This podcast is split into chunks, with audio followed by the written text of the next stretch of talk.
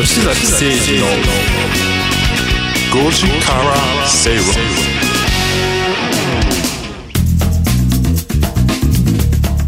ラジオ日経吉崎誠二の5時から正論をお送りしています。この時間はカムカムインカムクラブのコーナーです。このコーナーでは資産形成に重要なインカム投資をテーマに不動産や株式投資など投資商品の情報やニュースをご紹介していきます。今日取り上げる話題は不動産物件選びで押さえておきたいこと。不動産購入編です。い。よいよこいよいよ。購入ですか、うん。いや教えてもらい一生に一度みたいなことですもんね普通であれば。ですものね。昔あのまあまあ今もいろんなところで連載してますけど、あるところに書いた、えー住宅は賃貸がいいのか所有するのがいいのかっていう。のうんこれ永遠のテーマテーマでねですよね。卵が先か鶏が先かみたいな感じそれがなんかえらい えらくバズってものすごい、えー PV が伸びたことがありましたが今回はそのその悩みじゃなくて所有するっていう前提でのお話ですね。教えてください。はい自分が住む物件投資物件じゃなくて自分が住む時にはい。賃貸か投資かああの所有かで所有するっていう前提での、はい。えー物件選びということです。まず、えー、と4つのカテゴリーに分かれると思っていて、はい。一つは新築か中古かって話。はい、はい。でもう一つは戸建てかマンションかみん。たいな感じが話がありますが、そうすると4つに分かれるね。わかりますよね、はい。はい。新築のマンション。新築の、えー戸建て。組み合わせ組み合わせよね、はいはいはい。なんで、まあ、マンションがいいのか戸建てがいいのかっていうまず、えー選択がまずあります。これも、えー難しいテーマだな、うん。家族の構成とかねそういうのも。まあ、家族構成とか、まあ、ん。ライフスタイル、なんか外でバーベキューしたいとかね、うん。花火したいとかね、マンションでできませんからね。都心か田舎かっていうのもあるから。あそうですよね、まあでまあ、大体すごいえ郊外をちょっと除いたとすればですね、うん。えー都心とか、まあ、いわゆる23区の中でもですね、とまあ、東京だったらね、はい。うん。えー真ん中辺は一戸建てで買うのもなゼロじゃありませんが、まあ、かなり可能性的には低くなってくるので、まあ、えー首都圏でいうとですね、まあえー、と若干郊外、えーになってくるということになりますよね。えーとしえーと東京の都心の辺でいうとですね大体まあ、えー山手通り、うん。はい。えー環状4号線と言われて山手通り、あごめんなさい。6号線と言われてる山手通り、はい。環六えー7、8というあたりぐらいに、えー、6、7、8あたりですね、うんが、えー、一戸建てが広がっていくゾーンとはい。いうような感じになっているので、うん。山手線の内側で、えー、一戸建てをってなると、まあ、かなり高額になってくると。ということで、まあ、そこの、まあ、場所立地条件はかなり変わってきますよということと、はいはい。あと駅前にうん。えー戸、建てっていうのは、まあ、基本的には、まあ、ゼロじゃありませんがあんまり住むとわちゃわちゃしそうですそうですよね。うん。えーということもあるので、まあ、大体徒歩、えー、5分は少なくとも、ん。えー5分以上は、まあ、10分ぐらいっていうのが、まあ、普通だというような感じになってくると、えーいうことになります。もう一つがですね、えー新築か中古かはい。っていうことになります。で、これもね。まあ、マンションで新築か中古かってマンションでそれほど大きくえー変わらないんですが、うん。えっとひ多分ひ多くの方がご存知かどうかわかんないけど築15年ぐらいを過ぎてくるとですね、はいえー大規模修繕がマンションはあります。うん。うん。えーなので半年、まあまあえっと量分量によりますけど建物のサイズにもよるよるけど、半年間ぐらい、えーマンションにシートがかかったまんまになります、ん。メッシュシートみたいな。のが。うちの近くそうなってますよなってるなってる。そうすると半年間ぐらいですね、えー比較的暗い中で 過ごすことになると。外壁スプレーしたりね。そう。そうか塗装しなきゃ。いけシンナーない触らないでくださいって書いてさらにですね、築10そのあたりぐらいの物件を買うと、えー住宅設備品と呼ばれるですねトイレとかお風呂とか、あの手のやつとかですね。例えば建具って呼ばれると,、えー、と戸棚とか、はい。ああいうものに不具合が結構出始めてくるので、そのあたりぐらいの物件で全く、えーリノリフォームやリノベーションしていない物件を買うと、入居してすぐぐらいにえーガタガタガタっといろんな、えー手直し工事が必要になってきてですね。あるのよ。あの給湯のさああいうのも自分で買った場合は自分で直さなきゃいけないからね。ああいうの。そうですよね。ガスとかああいうのなので中古物件の場合で、えー新築も中古もその築15年から20年ぐらいっていうのは特にマンションは意外とですね、えーそれが結構ろえーはっきりと出る傾向にありますよとえーいうことです。そこら辺は見極めていいんですけどそのリノベされたのかされてないのか、とかいうところは調べれば。あそれはあの仲介会社さんとか教えてくれるはず教えですし、てくれるからそういうのはちゃんとやった方必要だと思いますじゃあそのリノベが終わった直後を狙う、うん。まあ、それもう一つあるそれも多分上乗せされてると思います多分ね値段が上がっちゃってますよ。上がってるんだ、はい。もう一つがですねマンションで重要なのは、えー中古物件の場合は、えーえっと管理費がだ階段上にこう上がっていくパターンが多いので、うん。えー築年数がが高くな、えーふえー経てくるとですね急にぐっと、えー管理費が上がったりとかですね、修繕積立金が上がったりとかですね、あるいは修繕積立金に関しては、えー未払いの方がいらっしゃったりするので、本来は例えば1000万ぐらい貯まってるはずなのに今800万しか貯まってませんみたいなマンションがあったりしますので、はい。そういう管理費や修繕積立金のところも、えー中古物件の場合は注意して、うんえー買われた方がいいんじゃないかなと思います。確かに。もう一つ戸建ての、えー中古。と新築の話ですが戸建ての中古で戸建ての中古、まあ、まあ大きく2パターンあってですねもともと分譲住宅を買う場合。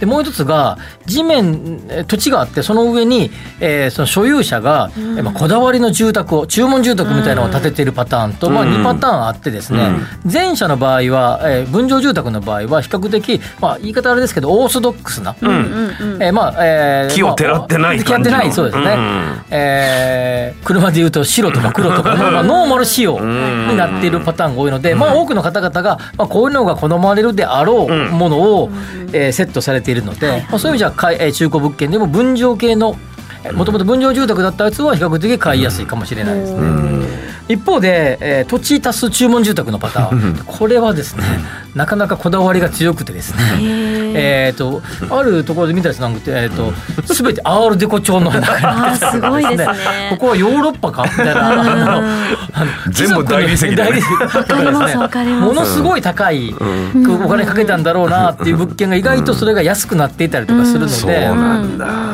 これだけ安くなってす元から考えたらすごい安いんだろうけれども、ちょっとさすがに住みにくいよなみたそいうな。なぜか滝があったりとかね。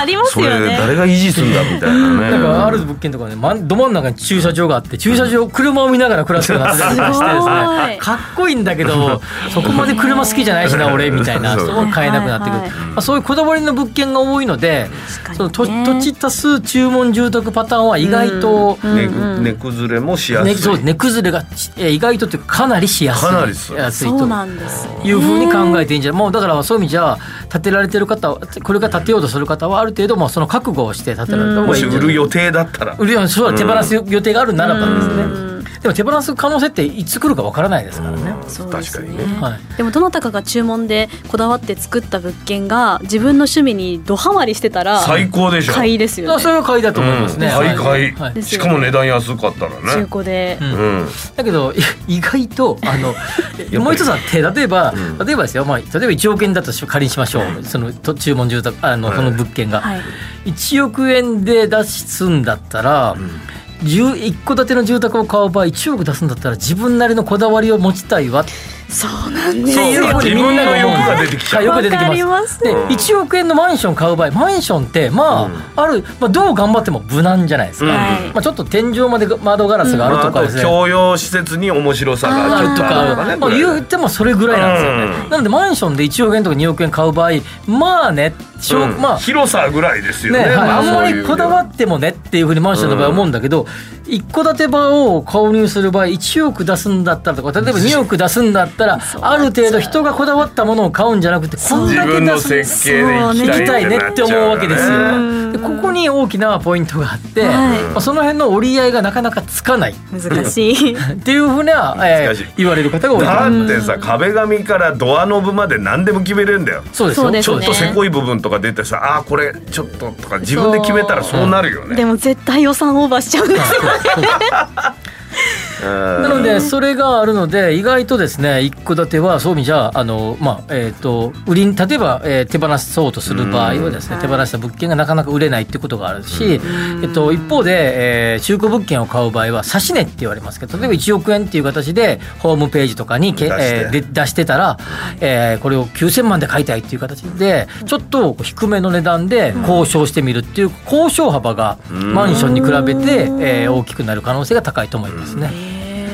れぐらい下げて交渉できそれはるパターンが、時期によって変わるんですけどこれも結構いろんなデータを見れば分かりますけど、え公募価格、えー募集最初にえーこれぐらいで売りたいって言ってた価格と制約価格のえー幅っていうのが価格が上がってる時期はその幅がちっちゃくなるし、価格が下落期に入ってくると強気でも、えー制約することができるっていうことなので、まあ、時期によるっていうのがえー回答だと思いますね。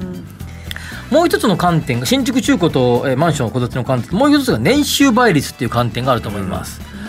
はい、で自分、えー、特最近はですね、えー所得合算を、えー広く、えー金融機関が認めるようになってきましたので、ご自身、えーお例えば、えー財産自分えーえー財産で、えーとご主人と、えーじ本例えば憧れ者の場合というとご主人と本人みたいな、そんなイメージですね。えー、2人の収入を足して、はい。いえーいくらか。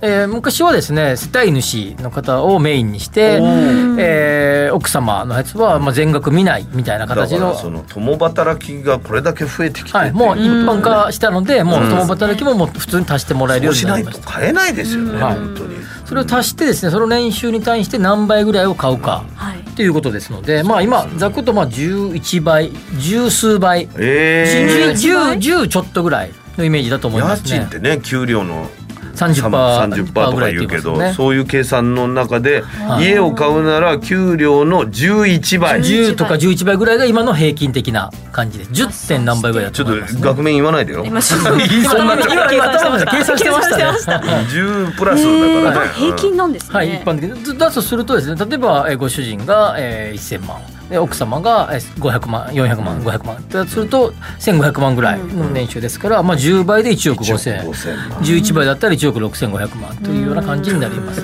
でかなりピンポイントで近づいてきてる感じが 笑っちゃってる。ただですね、えー奥様が、ん。え子育てをどうするか。うん。とか、あるいは2人目3人目うん。を、えー出産されて1人目2人目3人どんどん出産していくにつれてですね、えー働くウエイトが下がってきたりするとですね、それが一気にですねそのいそのままの勢いでご主人の年収上がればいいですけど、うん。そうじゃなければ、まあ、現在10倍とか11倍っていうのが、まあ、昔は78倍ぐらいが一般的だよって言われてたんですよね、7倍8倍ぐらいが。あーじゃあそこら辺も考えるとじゃあ8倍9倍。ちょっと10倍が低い方10倍が、いのまあ無難といえば無難ですが、今の、えー不動先産行きも考えてね。首都圏の不動産価格が上がっているのでなかなかそれぐらいのえー倍率をぐらいの金額でしか買えなくなってきているとと。いうことを言えるんじゃないかなと思います。まあ、なので、えー新築がいいのか中古がいいのかマンションがいいのか戸建てがいいのかっていうことと年収その辺を、えー加味なされてて、えー買われたらいいんじゃないかなと思います。吉崎さん買う時期時期は単純にこのこそう。ここのなかなか言いにくいね。言いにくいまた えー。時期はねあの、みまたそういうのもあるもんね見確方があってですねうん。戸建ては今買っても悪くはないと思います。おー。マンションはちょっと高すぎるのかなみたいな感じで若干現在価格、えーなんていうのもみ合い局局面、うん。ちょっと価格ああがどっちに動くはい動くかか触れるか。はい触れるか。かずーっと右肩上がりで上がってきましたけどここに来てちょっとあ株でいうもみ合いっぽい感じ。ちょっと微妙じゃあかなもうちょっとうん検して次トライするするか上がるかもしれない。下がるかわからないけどうん。今のところちょっともみ合いな雰囲気です、はい。マンションはちょっと様子見でもいいかもしれない。なるほど。ドレズ師匠さんからも、えーそろそろ17年くらいになるかなと2年ほど前に大規模修繕があった。あガスも壊れたのに取り替えました。うんそうなのよ。これをね意外ととね築15年から20年もうもう一個ね、そのタイミングって売り売り物件がすごく出るんですよマンションは。だだってリフォームするんだったら、ん。売ろうよもういいよもういいよ次行こうよってなるんで、なんでこれを買うとですね意外と結構あれはみたいな思わぬ出費が結構出ますからね。そこは要注意された方がいいと思います。チェックだね。チェックしてください、ありがとうございます。今日取り上げた内容に関しましてはインカムクラブと検索してホームページでも確認してくださいお知らせの後はゲストをお招きします。吉崎誠二の5時から正論 Accurate Communication Time 500不動産 DX を推進するロボットホームは DX 統合支援サービスとして IT を掛け合わせた不動産開発や運用経験を活用した様々なサービスを展開しています。その中でもレジデンスキットは不動産オーナー入居者管理会社など不動産に関わる全ての人のための IoT を活用した新しい形の賃貸経営プラットフォームです。入居者には IoT を活用したスマートな暮らしとサービス。オーナーや管理会社には連絡や煩雑な業務を簡単に一元管理できるシステムを提供。業務効率化を実現し不動産経営の自動化に取り組んでいます。住まいのテクノロジーで世界を変える。ロボットホーム。